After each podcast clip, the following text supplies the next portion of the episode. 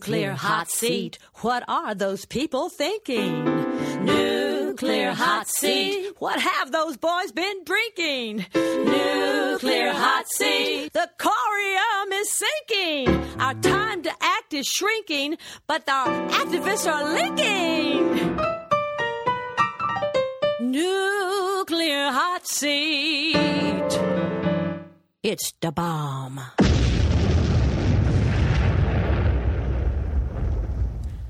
Welcome to Nuclear Hot Seat, the weekly international news magazine keeping you up to date on all things nuclear from a different perspective. My name is Libbe HaLevy. I am the producer and host, as well as a survivor of the nuclear accident at Three Mile Island from just one mile away. So I know what can happen when those nuclear so called experts get it wrong. This week, we talk with Indian activist Kumar Sundaram as he continues a successful three month trip to Japan. He talks about the Japanese anti nuclear movement, information that's not getting into international media, even on social media, and continues to warn about the nuclear pact between Japan and India, just ahead of a visit to Japan by India's Prime Minister Modi. Kumar provides a truly global view of how the nuclear industry intersects its greed for expansion with national policies, and how it continues to manipulate the perception of this deal in the media in both Japan and India. Plus, our regular features.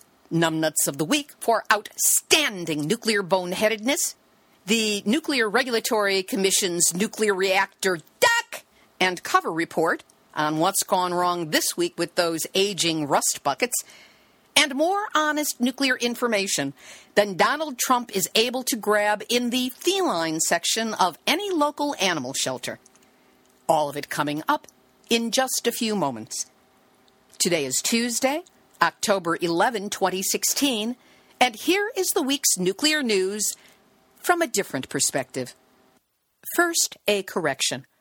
On last week's Nuclear Hot Seat number 276, we named the United Kingdom as our numbnuts of the week for having signed contracts to buy new nuclear reactors from France after official reports came out on multiple defects with the design. But as Dr. Ian Fairlie took the time to point out, it wasn't the country or the people, it was the government that was to blame. They're the ones who signed the deal. And so the UK government is the actual numbnuts of the week. We apologize for the error. Here in the US, we dodged a bullet last week when Hurricane Matthew, a Category 5 storm, bore down on the east coast of the United States, including the St. Lucie Nuclear Power Station in Florida. So you understand the potential danger that was faced St. Lucie was built on a barrier island, which is a sandbar off the mainland and surrounded by water. As the storm prepared to make landfall, a Department of Homeland Security nuclear expert posted this message I'm here with the nuclear plant safety team, meaning at the St. Lucie nuclear power plant, in the direct track we are making this highly NSA classified report in case we cannot contain the inflow valves at this nuclear station today. No national or local news about us here trying to secure this nuclear plant is allowed. We will have our NSA phones and devices cut off from public contact shortly. This is as serious as Fukushima. Hours till direct impact, waves over 30 feet in Gulf Stream, landfall right here. Reactors require off-site power to keep the radioactive waste, aka spent fuel, from overheating and igniting. In case of a loss of power, such as happened at Fukushima, backup batteries are only good for several days if they manage to keep from being flooded, which is what happened at Fukushima and led to the meltdowns there. Storm surge reached 5 feet, and hurricane force winds of 130 miles an hour pounded the facility. In anticipation of the danger, on October 4th, the Nuclear Regulatory Commission issued an unusual event for St. Lucie and declared an emergency. Fortunately, no emergency took place, though there were some pretty shaky hours there. Sharing this thought from attorney Susan Hito, who is an Indian Point activist, she wrote, We need a national call for the nuclear plants in the path of Hurricane Matthew, I would say in the path of any hurricane, to be orderly shut down before the storm hits. Among the points she cites, orderly shutdown instead of a scram emergency shutdown in the middle of the storm is much safer. Would that such a policy would be instituted by the NRC. Additional impact by Matthew is part of this week's nuclear reactor and cover report. At Robinson in South Carolina on October 8th, at the height of Matthew, an unusual event was declared due to loss of off site power from the qualified off site source. This resulted in an automatic reactor trip. At Harrison, North Carolina on October 8th, at the height of Matthew, an unusual event was declared due to loss of all off-site power capability. This happened while the reactor was already in hot shutdown mode and necessitated the use of emergency diesel generators. Also at Harrison, North Carolina on the same day, October 8th, an unplanned actuation of the reactor protection system occurred. An unexpected steam valve transient occurred, and this resulted in an unplanned reactor trip and safety injection. Don't know what all that means, but it doesn't sound good. Not necessarily Matthew related. On October 9th at Surry in Virginia, an automatic reactor trip took power from 100% to zero. And at Seabrook in New Hampshire on October 7th, a prohibited substance was identified inside the protected area. It was described as a small remainder or butt of a marijuana joint. The substance was obviously very old, so it is surmised to be from a pre operational period. Considering that Seabrook went online in 1990, that's an awfully long time for it to be overlooked. The substance is currently under the control of the site security department and will be turned over to local law enforcement for disposal. Duck! At the waste isolation pilot plant in Carlsbad, New Mexico, two additional ceiling collapses have been reported. On Nuclear Hot Seat number 275, we spoke with Don Hancock of the Southwest Research and Information Center about the September 27 ceiling collapse. The underground WIPP site is meant to store plutonium contaminated nuclear weapons waste in tunnels and rooms dug in an old salt mine. The intention is that over time, the salt would settle and collapse, sealing in the nuclear waste and burying it forever. But since two accidents underground in February of 2014, including an explosion of a waste barrel from Los Alamos National Laboratory that contaminated the underground, maintenance of the ceiling has not been taking place because workers can't get down there and stay down there long enough to do the work. These two additional collapses were reported on October 4th and October 7th. Deja vu all over again and deja vu all over again. Meanwhile, a new report says the Los Alamos National Laboratory will stop disposing of low level radioactive waste at its largest waste disposal area, known as Area G, by October of 2017. The lab was shipping its low level waste from Area G to the WIPP site in Carlsbad, which stopped after the explosion in February of 2014. So the waste has to be moved out, but there's no guarantee that the WIPP site is going to be available to receive it. So what we're seeing now is a major case of nuclear homelessness. And as with most homeless issues, nobody wants it in their neighborhood. Over to Japan, where an alert has been raised after Japan's Mount Aso erupted, blasting smoke and ash seven miles into the air. Mount Aso is the largest active volcano in that country, and it began spewing plumes of smoke and ash in the early hours of Saturday, October 8th.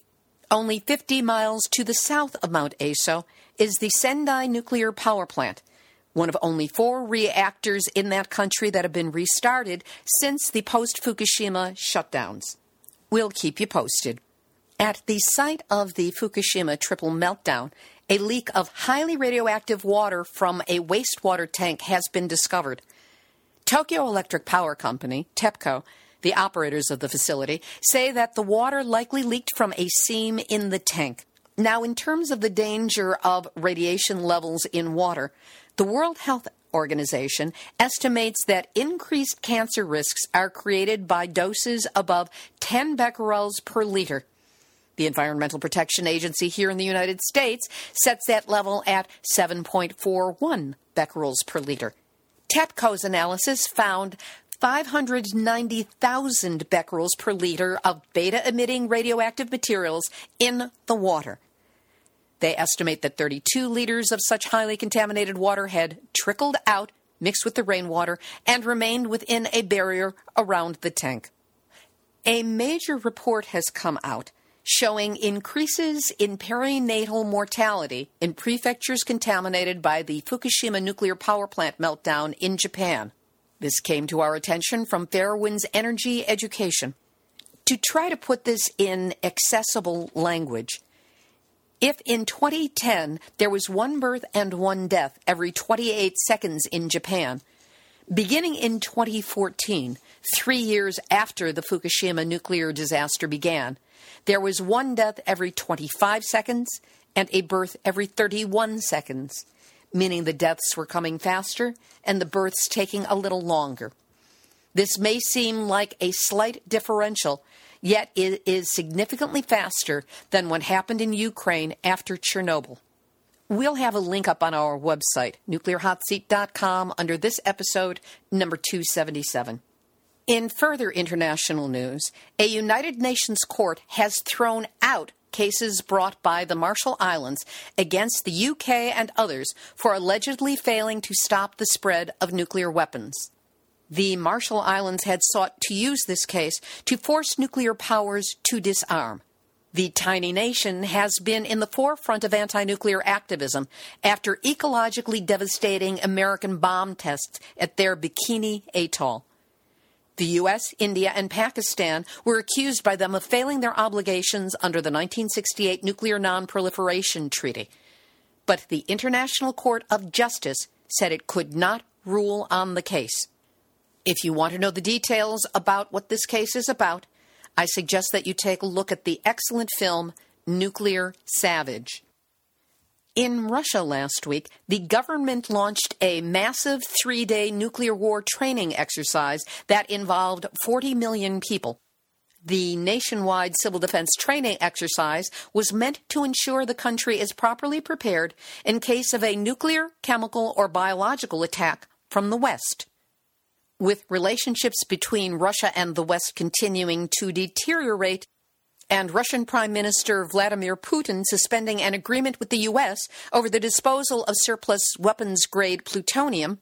The country has also announced plans to build underground facilities beneath Moscow to shield 100% of the capital's population from a nuclear attack. In Taiwan, that country's Food and Drug Administration affirmed that there is no timetable for any lifting of a ban on food imports from five Japanese prefectures that were affected by radioactive fallout from the Fukushima Daiichi nuclear power plant meltdown in 2011. Taiwan has banned all food imports from Fukushima, Ibaraki, Tochigi, Gunma, and Chiba prefectures. And now, Nuclear hot seat, nuclear hot seat, nuclear hot seat, nuts out a week. In a stunning non story, the head of the International Atomic Energy Agency, which is the United Nations nuclear watchdog group, Director Yukiya Amano, declared on Monday, October 10, 2016, that a nuclear power plant became the target of a disruptive cyber attack two to three years ago. He also cited a case in which an individual tried to smuggle a small amount of highly enriched uranium that could have been used to build a so called dirty bomb. The incident happened about four years ago. This is not an imaginary risk, Amano told Reuters, without providing any details. We never know if we know everything or if it's the tip of the iceberg, he said, declining to give details of either incident. He did say that the cyber attack had caused, quote, some disruption, end quote, at the plant, although it did not prove to be very serious since the plant did not have to shut down its operations. He continued, This actually happened, and it caused some problems. Now, security experts say blowing up a nuclear reactor is beyond the skills of militant groups. But the nuclear industry has some vulnerabilities that could be exploited. And I could win the lottery tomorrow, but in order to do so, I'd have to buy a ticket. Now, Reuters, this quote unquote story does not exactly fulfill the journalistic imperative for the five W's and the H who, what, when, where, why, and how. Still, the award has got to go to director Yukiya Amano of the International Atomic Energy Agency as being this week's Nuclear Hot Seat Nuts of the Week. We'll have this week's featured interview in just a moment, but first, it's coffee time. That's right. I'm asking you to buy me a cup of coffee that I will never drink. And instead, send the equivalent of that cup of coffee, plus a nice tip for the barista, to Nuclear Hot Seat as a donation. If you get your verifiable nuclear news here, enjoy the interviews, find you're learning something, and maybe even laugh a bit, much more than one would expect when dealing with nuclear issues, Become part of the ever growing support network for this show. We make it easy for you to donate. Just go to nuclearhotseat.com, click on the big red donate button, and follow the prompts. PayPal, debit or credit cards, all of it's accepted. If you prefer to donate by check, send an email to info at nuclearhotseat.com to get that all important snail mail address. You can make this a one time caffeine or decaf based donation, or let's get together once a month. We'll make it a date with a recurring donation, which is also easy to set up on PayPal. Trust me, this will be the best cup of coffee that neither of us ever has a chance to drink. As always, I'm grateful for whatever you can do to help support the work of Nuclear Hot Seat as we keep going and growing and getting into as much trouble as we possibly can. Indian anti nuclear activist Kumar Sundaram has been featured often on Nuclear Hot Seat. He is a true firebrand in India's ongoing fight against nuclear technology. Kumar works as a research consultant with the Coalition for Nuclear Disarmament and Peace, known as CNDP. Right now, He's in Japan for three months, where he's been speaking to groups as he gathers support against the planned India Japan nuclear agreement.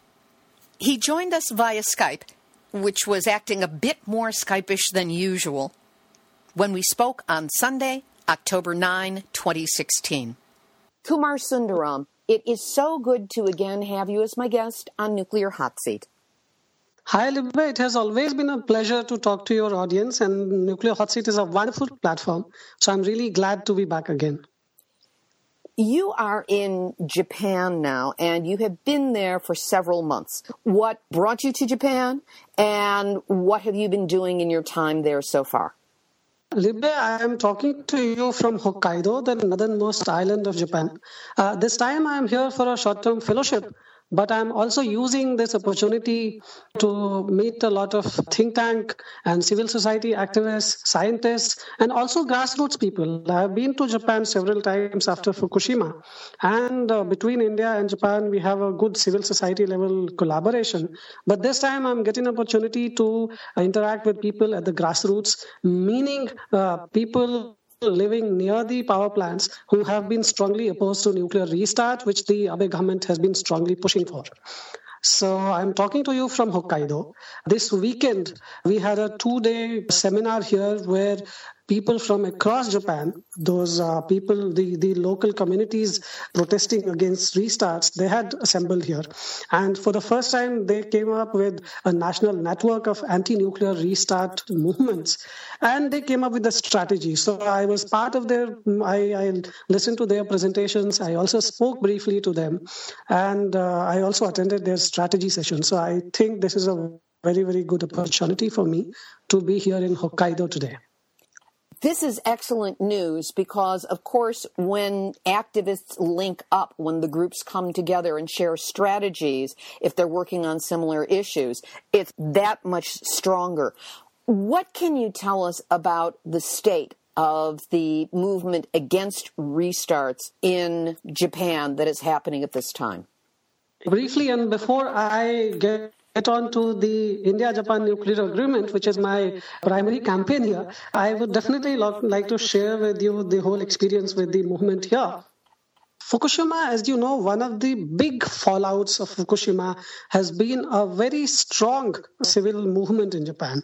And generally, the civil society in Japan has not been very active and vocal Japanese people generally don't speak out when it comes to political issues. But what has been unprecedented that their trust in the government system, the corporations, have been really shaken after Fukushima. So Japanese people, we can say that they are angry for the first time. So after World War II, this is a situation in which there is a clear rupture between the government and the people. There have been protests, and I have been coming to Japan in past five years and participating in a lot of protests and meetings. Uh, let me tell you that in these five years, the Japanese people have come and hit streets repeatedly. So, in the middle of 2012, when the movement was at its peak, there would be something like 200,000 people, and they had hit Tokyo streets. Those, there were massive, massive, very intense protests in front of the parliament, in front of the prime minister's office. And that was the peak the massive protests in post Fukushima Japan forced the government to declare that by 2030 they will shut down all nuclear power plants. So that is officially the position. It also forced the Japanese system to come up with a better regulator with more stringent safety laws. And also it allowed the new regulator to have provision for local communities participating in the regulatory process. But as we know, the Japanese nuclear industry and the international nuclear lobbies, they have been pushing really hard to restart a lot of these power plants. So as of today, only four power plants are working. All of them, all rest of them are in shutdown. But the industry is really pushing hard for restarting all of these power plants. And they are using so many indirect and direct pressures. There is a pressure like the loss from running these power plants in shutdown is being passed on to the customers. There are also other kinds of pressure on the politicians, on the government. As you know, there is also a really bizarre pressure that the new entrants in the market, meaning the renewable energy companies, they have to share the loss of Fukushima. They have to share the revenue loss which these utilities are going through. So this, in a way, is a way to disincentivize renewable energy. So this is just to say that there's immense pressure under which the local governments and the central governments they are trying hard to restart these power plants. And for last one and a half years, there have been really, really massive protests at the grassroots against these restarts. So uh, the protest at the grassroots is really intense. I attended, as I said earlier, the two-day meeting, which for the first time the anti-restart movements across the Japan had. And some of the issues that they discussed here was their strategy on how to go ahead. And the strategies include legal strategy because the regulator now allows local people to participate in the system. They are also taking these power utilities to local courts so, in some cases, as you know, these uh, judgments have been really in favor of the people. And people here also contemplated political strategies in terms of leveraging their support base with the political parties. The ruling LDP clearly has a pro-nuclear position. Shinzo Abe has been really, and and uh, it's it's a ridiculous pro-nuclear position that LDP has been taking even after Fukushima. So, one of the strategies is to leverage the liaising and lobbying with local politicians as well as local assemblies. and the elections. So that was discussed here. People also discussed the public campaign against restart. So the whole focus of the movement here now seems to be shifting to local protests against restarts. And that's why they thought of coming together with a national network. Because in the cities like Tokyo, now you don't expect those big numbers. So that was the instant reaction to Fukushima accident in which several hundred thousand people turned up. But now the battle has shifted to uh, these grassroots protests, local protests, and they need to be nationally coordinated. There has to be a media strategy for that. There has to to be a legal political strategy. So those strategies were discussed, and I could feel the intense energy coming out of these activists because some of them, even before Fukushima, for decades they have been protesting against these uh, power plants in their uh, vicinity. For instance, I'm talking to you from Hokkaido, which is a big city with some uh, 20 million people. And just 70 kilometers from here, there's Tomari nuclear power plant. Now, the government is trying hard to restart it as soon as possible, and it's one of their priorities. And Tomari nuclear power plant is facing strong local protests people told me that they are focusing on the evacuation uh, plan because all the nuclear power plant uh, utilities are supposed to prepare uh, evacuation plan and put in place in advance in case of an accident. And these plans are uh, really, really ridiculous because uh, most of the time in hokkaido there is snowfall. So if an accident happens in winters there are no roads for people to evacuate. So that's the situation here that's the same situation that is faced here in the United States or really anywhere with a nuclear reactor. That even if the operators of the reactor say that there is an evacuation plan, like they say, for example, at Pilgrim, which is at the foot of Cape Cod in Massachusetts, there's absolutely no way for people to get out. It is impossible. So it's interesting that it's the same problem that is faced not only throughout Japan, but here in the States and probably around the world that if one of those things malfunctions, there's truly no way to get away from it. Exactly. So one of these stipulations is this evacuation plan and people here are focusing and they uh, will take the utility to the court based on the fact that the evacuation plan is totally uh, non-existent. In case the accident happens in winters they'll simply not be able to flee. And between the reactor and the mountain, there's huge population. So they will not literally have any place to flee in case of an accident. Also, what is important here is there's this population called Ainu, which is a distinct community. They have their own dialect, they have their own culture, slightly different from the mainland Japanese. And they have been for decades feeling this discrimination. So as we have seen in case of uh, nuclear mines and nuclear power plants across the world, the disadvantaged communities are further marginalized by the nuclear industry. So that's happening in uh, Japan as well. So yesterday, near the Tomari power plant, the protest started with an Ainu prayer in which they reaffirm their closeness to nature. So the Ainu community here is at the forefront of the struggle against uh, restarting Tomari power plant. And as you said, this whole question of evacuation I've seen it in India as well. Just exactly on March 11th this year, in a power plant called Kakrapar, which is on the eastern coast of India, there was an accident. And it was really shocking that the population centers are near that power plant fall in another district, administrative district, and the district magistrate of that district did not have any clue about evacuation because the power plant is in a separate, different district. So these kind of administrative problems and regulatory problems we have in all our countries, as you said. So uh, the protest here against restart is focusing on evacuation plans. It's focusing on the legal strategies, the political strategies. So I am here and I could feel a lot of energy. Let me ask you something. To what extent does the Japan Secrecy Act factor in on this? Has it continued to be an impediment, or are people just moving through and not letting it stop them?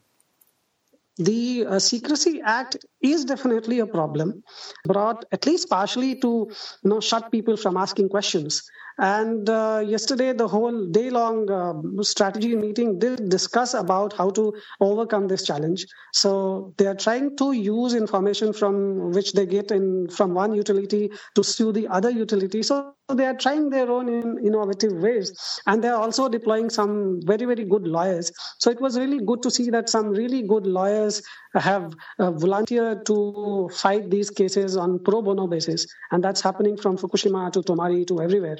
So there are legal hurdles. hurdles. The Secrecy Act is a big problem. And we have a Secrecy Act in India as well for nuclear. But the grassroots communities are trying to overcome and, and work around these hurdles. What, if anything, have you learned about Fukushima in your time there that perhaps is information that has not gotten out from Japan, either because of the Secrecy Act or because lines of communication have broken down? In Fukushima, now the struggle has shifted. There are a lot of legal struggles going on. I spoke to Ruiko Muto, who on behalf of the people in, of Fukushima, she has been suing the utilities for compensation. And the most recent uh, legal interventions and struggles are happening against the efforts of TEPCO and the Shinzo Abe government to minimize the number of people who are getting these compensations. These compensations, as you already know, are really meager, very basic. But even then, TEPCO is trying to deploy every trick to minimize the numbers. So, for instance, they have declared now that some of the areas, uh, um, the, they have lifted the evacuation orders, and now they have asked people to go back. If these people go back, they know that uh, the radiation levels are still high. They also know that the basic infrastructure is not simply not there. So there are no schools, no markets, no post offices, none of these basic infrastructure exists there. But simply because the government and TEPCO have come together and lifted the evacuation order, so they are now telling people that you either go or you have to let go of the meager compensation amount that you're getting. So that's a big challenge. As you know, there are more than 90,000 people who are still living in these temporary housings. They are still dependent on these uh, the compensation that they are getting, the monthly compensation and they have to fight even for that. So this is a really, really bizarre situation in which the government is deploying these really unimaginable tricks to deprive people from the basic compensation that they have been getting. And uh, the legal battle has shifted to that. The people are also trying to because TEPCO has said that the entire money which is required to decommission this reactor, they'll not be able to come up with that kind of money so there, there, are efforts to ensure that the losses are not passed on to the customers. The losses are not passed on to the renewable energy sources because that's one way to restart all these nuclear power plants. So these are the kind of fronts on which people of Fukushima are now forced to fight. I find myself using the word devastating so often when I do an interview and find out what's going on on the ground and hear what people are dealing with in order to get any kind of compensation or even fairness or even sanity when they have to deal with those in charge of the nuclear issue. I'd like to shift this over to what just happened with the Monju fast breeder reactor, where the Japanese government seems to have decided against continuing with it. Now, this is a reactor which they say is intended to burn plutonium from spent reactor fuel from conventional reactors to create more fuel than it consumes which doesn't make a whole lot of sense for me, but then I'm not a scientist trying to convince people to do this. Has the decision to stop funding it actually come about? And if not officially yet, how close is the country to it? Last month, the government announced that it will set up a committee and start a process to consider what it would take to uh, shut down Monju and to decommission it. They are obviously not clearly accepting that they are going to shut it down, but at least they have started a process. In this process, also, there are opportunities for people and local communities to intervene that they are doing. As you know, they have this so called nuclear village system in Japan. In which the nuclear industry has made local people dependent on them. So it's really unfortunate. But what I gather from the struggle around Monju is that the local municipal council and a lot of people who have been dependent on Monju and the establishment for their employment, for their livelihoods, they are now worried that if the power plant is shut down, where will they go? So the community stands divided. And that is true about other power plants as well. Monju, as you know, is a fast breeder power plant. And across the world, these uh, so called fast breeder reactors have been huge failures. France had to shut down its Phoenix. Monju has hardly worked in its entire last 20 years. It hasn't really worked. It has gone accidents and shutdowns repeatedly, even before Fukushima is was shut down. I have visited Monju, and Monju now they have said they are considering seriously to shut it down. So that is the status. The problem is also about the huge amount of spent fuel that Japan already has. A lot of countries which embarked on the path of nuclear in 50s and 60s that includes India, had this massive vision about setting up a large number of so called fast breeder nuclear power plants. These are called fast breeder because they actually are supposed to breed uh, nuclear fuel. So they consume plutonium and they breed more plutonium than they consume. That's why they are called breeder reactors. But they have been a huge failure across the world because cooling them is a big, big, big challenge. So in Monju, they use sodium. In the Indian fast breeder also, which is uh, being planned, they are planning to use sodium as coolant, and that makes it very, very dangerous because as soon as sodium comes in contact with environment, air or water, there's a blast. So safety of fast breeder reactors has been a huge problem. Monju, they have declared they are considering shutting it down. But that leads to the huge problem of spent fuel and the plutonium. So, what is Japan going to do with hundreds of tons of plutonium which the country has now? The plutonium is highly radioactive and toxic, but it's also a proliferation challenge. So now, as the reactors are shutting down, these are huge issues that we have to deal with. We have to deal with spent fuel, we have to deal with the cost and safety of decommissioning, etc.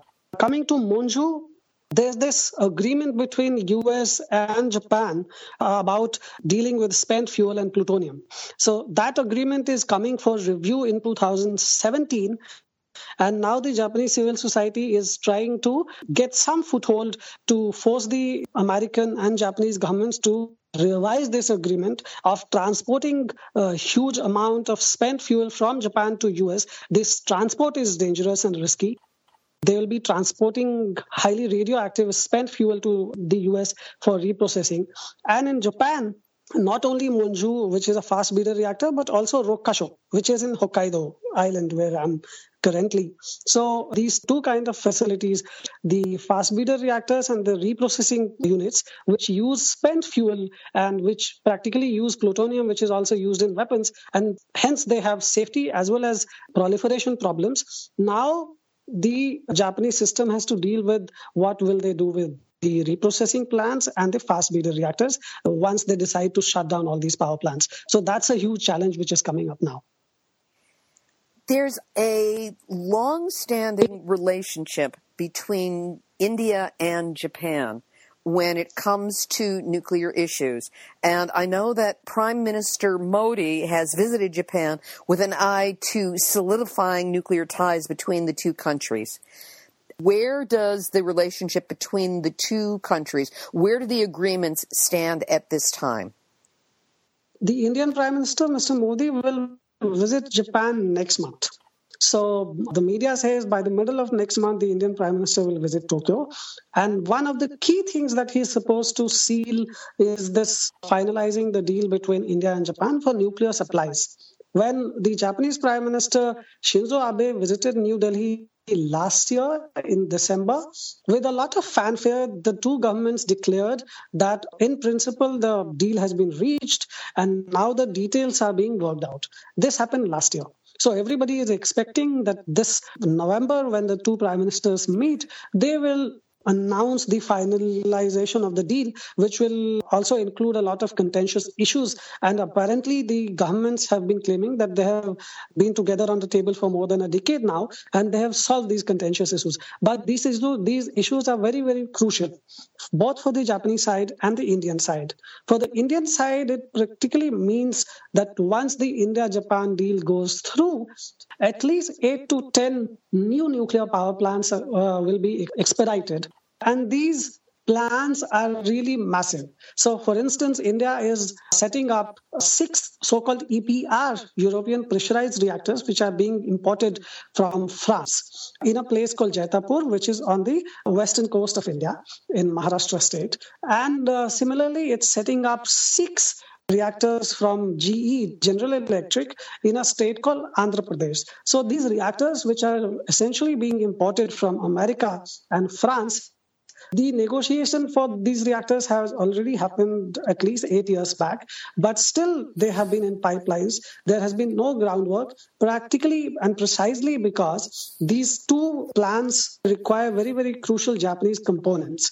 And in lack of an India-Japan agreements, these projects of US and France have not moved on the ground. So as soon as India-Japan agreement goes through, these six EPRs and six reactors of GE will be expedited on the ground, which will mean immediate dislocation for tens of thousands of people, which will mean that the government is setting aside the basic environmental requirements for these power plants, which means that a lot more people lose their livelihoods immediately which also means that the whole safety issues come up. And as you know, in India, there's no independent safety regulator. The Indian system can be relied upon to be totally unaccountable in case of a potential accident. So it will lead to all these issues. From the Japanese side, if the Japanese corporations who are trying to restart reactors here, they are able to offset some of their losses by exporting power plants and technologies outside, then they will be able to survive and fight for the next day. So that's important for even the Japanese civil society to stop not only restarts but also exports. So that's also one of the uh, battles here. It's my understanding that India instituted laws after the Union Carbide Bhopal disaster regarding the necessity of corporations that provide materials and expertise in the creation of these power plants or industrial situations that they have financial and legal responsibility if there is an accident, if there is a disaster and that that was one of the hmm. sticking places in the agreement between Japan and India for these reactors. Has that been handled? Yes, yes, Libbe. That has been a contentious issue in agreement with Japan, and not only Japan, but also with the US, France, Canada, and other countries. India has experienced the worst industrial disaster so far in form of the uh, Bhopal accident in 1984 December. People in Bhopal continue to struggle for basic compensation and rehabilitation. And that was the uh, atmosphere which forced the Indian political system in 2010 when indian parliament was discussing a nuclear liability act that was also the time when the Supreme Court of India came up with a small verdict on a small case related to Bhopal. And we widely felt that the justice has been too little and too late. So that was the atmosphere in which the Indian Nuclear Liability Act was being discussed, which meant that a very small, very watered down provision, but still a provision has been incorporated in the Indian Nuclear Liability Act, which provides for a potential uh, right of recourse for the nuclear operators to sue the nuclear suppliers in case of an accident. So, in the Indian Act, it's not directly the people, but the nuclear operator which has a right against nuclear suppliers. But the nuclear suppliers like GE, Westinghouse, Areva, now it's EDF, Rosatom, and Japanese Toshiba and Hitachi, they have been really reluctant to sign these agreements with India because they want to be totally out of the hook. So they want a total liability free playing field for themselves. And that is what they have been insisting at. Now, both the American corporations and Japanese, uh, not so much France, because in a weird way, it has, it has its own mechanism to pass on all these uh, burdens to the public. But definitely, American and Japanese companies, they have been trying to outmaneuver the Indian system and have a liability free mechanism. So they insisted with the Modi government that it should ensure that. It's really shocking that the Modi government worked against the interests of its own people. And last year, it has constituted a so called nuclear insurance pool, which consists of 50,000 crores in Indian currencies, uh, money, which will come from public sector insurance companies, which is essentially public money, which means people's money. So in a way, the government itself is circumventing the law. So, in case of an accident happens, uh, nuclear accidents, these suppliers, the nuclear vendors, will be liable under the Indian Nuclear Liability Act. But now there is a system that they can channel this liability to this insurance pool, which means channeling it back to the Indian people. So hmm. this is a really shameful mechanism which the government of India has come up with, which is acting totally against the Indian national law, which is acting against the interest of Indian people. But this is what they have come up with to placate the international nuclear lobbies. And the Japanese corporations now seem to be satisfied on that count. So apparently they have found a way but we must see that this is a really, really perverse way to deal with liability. This is not something which Japan should have done, considering that it is still going through the accident and the losses, and its people are still trying to struggle with meager compensations. So it's really shocking and disappointing that Japan also is being part of this process of circumventing the Liability Act. So that is the status. How well is this information known in India or Japan? Is word getting out or has it been stifled in the media?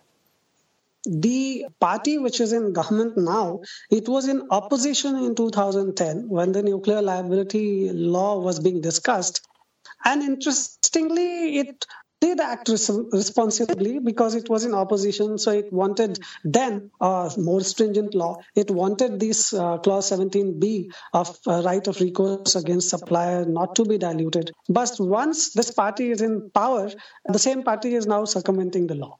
It has almost entirely the media on its side so there is not much public discussion. Some uh, pro people lawyers have taken the government to the court, but the Indian legal system is such that these cases will drag on and on for decades. So uh, this situation in India is not really encouraging. What other concerns are there regarding this deal between India and Japan? Yeah, so apart from these concerns of liability, safety, technology, and cost of the civilian side, there is also a huge concern about uh, proliferation. When the two governments reached the memorandum of understanding last year, it was interesting that when Shinzo Abe came back to Japan and he made a statement in the Japanese parliament, that was totally different from the statement which the Indian side made to its own parliament and to the media. So now the story goes like this. Mr. Shinzo Abe claims that the Indian side has promised him that it will not consider, it will not conduct further nuclear tests. And that's a demand which the Japanese government has put up for more than a decade. That it, for, for having an agreement in India, it, India needs to make sure that it will not conduct further nuclear tests. Now in India, we have the ultra nationalist BJP in power, and they'll never agree to this demand. So, to the Indian side, the Indian government is feeding this story that no such promise has been made regarding nuclear tests, and India has its independence, autonomy, so called really pervert autonomy to conduct future nuclear tests. So when it comes to the test option, the two governments are telling totally different stories to their own people. So when Mr. Modi comes here, it will be really interesting to see what is the final text, what is the final outcome. And we are demanding that people should be allowed, that the whole negotiation should be transparent. So, civil society activists, both in India and Japan, have approached the government to share details of these negotiations, but they have been a very closely kept secret so we are concerned about the future of nuclear tests in India. And uh, that's a really, really concrete and real concern that we have because, as you know, in both India and Pakistan, they are handling nuclear issues in a very dangerous and childish manner. So we have regular border skirmish and politicians and media from both sides. They talk about using nuclear weapons. So nuclear weapons are talked in South Asia in a very frivolous manner. So the whole weapons and proliferation concern is a real issue.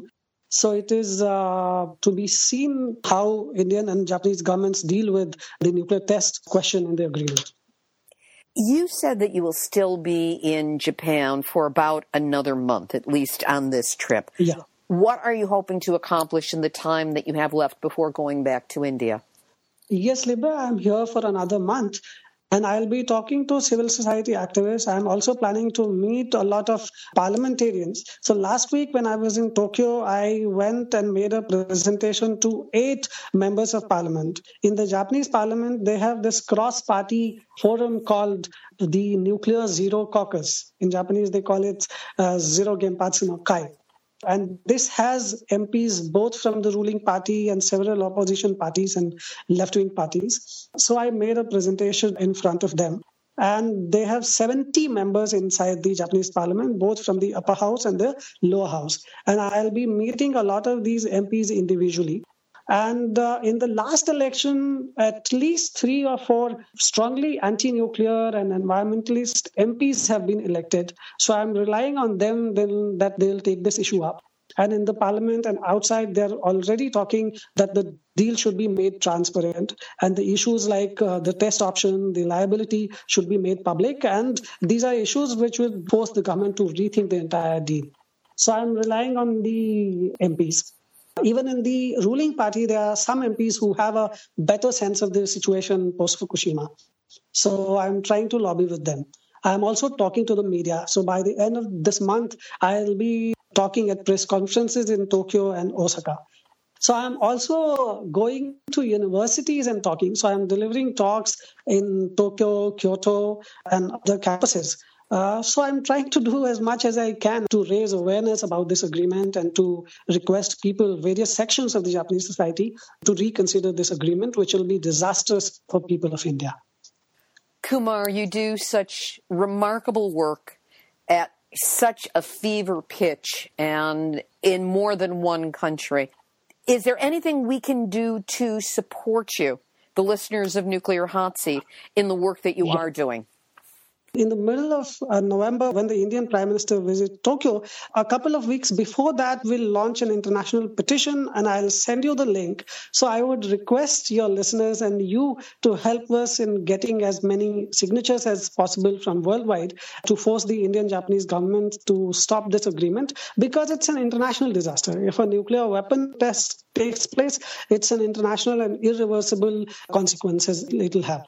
Similarly, the nuclear industry, when it is on a terminal decline, it is trying to find markets in these newer countries like India, which have lower safety thresholds. So, in order to roll back the nuclear industry in post Fukushima world, it's very, very important to stop these newer markets. So, it's not just an agreement between India and Japan, it has international implications. And I would, through you, request uh, your audience to consider supporting us. And I'll send you the link of the petition which we'll launch. So that's a help which I will definitely request you. We'll be happy to provide that for you, Kumar. Thank you so much. For now, thank you again for being my guest this week on Nuclear Hot Seat. Thank you, Libbe, the Nuclear Hot Seat, and you have been always wonderful. So I wish you luck, and I thank you once again. Indian anti nuclear activist Kumar Sundaram.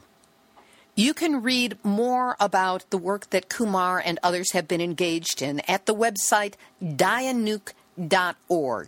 And we'll have a link up on our website, nuclearhotseat.com, under this episode, number 277. Activist shout out looking not at individuals, but two important and related issues this week, both having to do with downwinders. A downwinder is a person living downwind of a nuclear test site, weapons plant, or reactor where the risk from fallout or radiation leaks is greatest. In Salt Lake City, Utah, on Monday, October 3rd, the Downwinders of Utah archive launched. This is an interactive collection of maps, videos, and documents related to nuclear fallout from Nevada weapons testing between 1945 and 1992. The Downwinders of Utah archive is administered by the University of Utah's J. Willard Marriott Library, and the collection is available online at downwindersofutah.org. In one particularly chilling audio clip, a radio warning alerts residents of St. George to stay indoors as a change in wind is pushing the cloud from a nuclear test in their direction. The radio warning emphasizes resident safety, adding that area schools have been instructed to not allow outdoor recess as a precaution. Then the voice says, There is no danger. This is simply a routine safety procedure.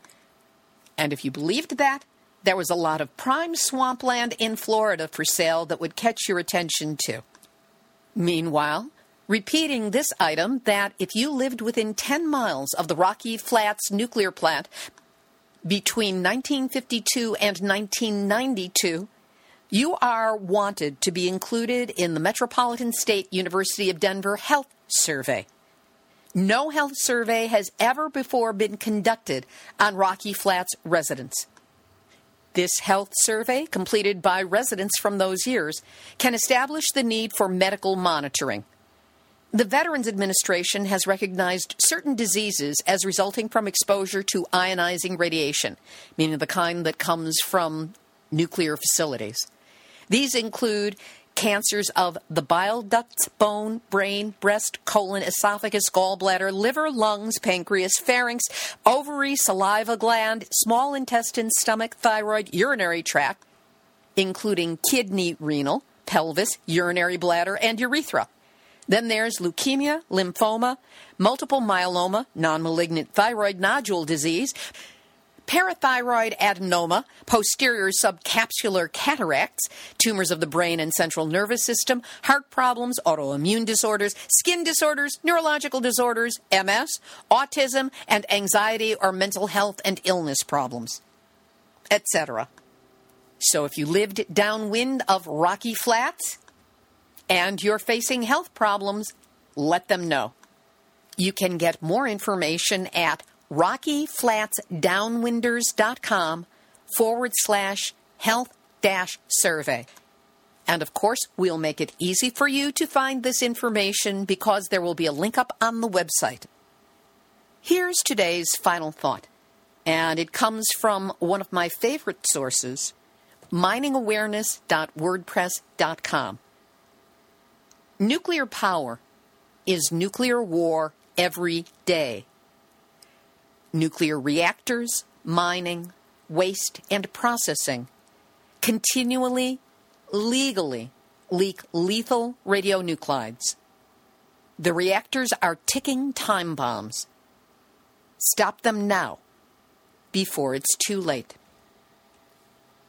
This has been Nuclear Hot Seat for Tuesday, October 11, 2016. Material for this week's program has been researched and compiled from miningawareness.wordpress.com, nytimes.com, aminewswire.com, aikenstandard.com, albuquerquejournal.com, kotatv.com, capecodtimes.com, democratandchronicle.com, independent.co.uk, toledoblade.com, nhk.or.jp, dunrenard.wordpress.com, fairewinds.org, no nukes action at googlegroups.com, bbc.com, can.com, energytransition.de, reuters.com, the Nuclear Regulatory Commission, and the smart, good looking, above average, heart centered souls in the anti nuclear movement all over the world the people who gather at the Nuclear Hot Seat on Facebook site, which you are all invited to come on down to join us, like us, and share our posts, but only with those people who you care about the most. Theme music written by me, sung by Marilee Weber, accompaniment by John Barnard, and recorded at Winslow Court Studio in Hollywood. If you have a story lead, a hot tip, or a suggestion of someone to interview, send an email to info at nuclearhotseat.com. We are copyright 2016, Libbe HaLevy and Heartistry Communications. All rights reserved, but fair use allowed as long as proper attribution is provided. This is Libbe HaLevy of Heartistry Communications, the heart of the art of communicating reminding you that there's a reason why Nuclear Hot Seat is downloaded in 112 countries. That's because we have all had our nuclear wake up call. So don't go back to sleep, please, because we are all in the nuclear hot seat. Nuclear hot seat. What are those people thinking? Nuclear hot seat. What have those boys been drinking? Nuclear hot seat. The corium is sinking. Our time to act is shrinking, but our activists are linking. Nuclear hot seat. It's the bomb.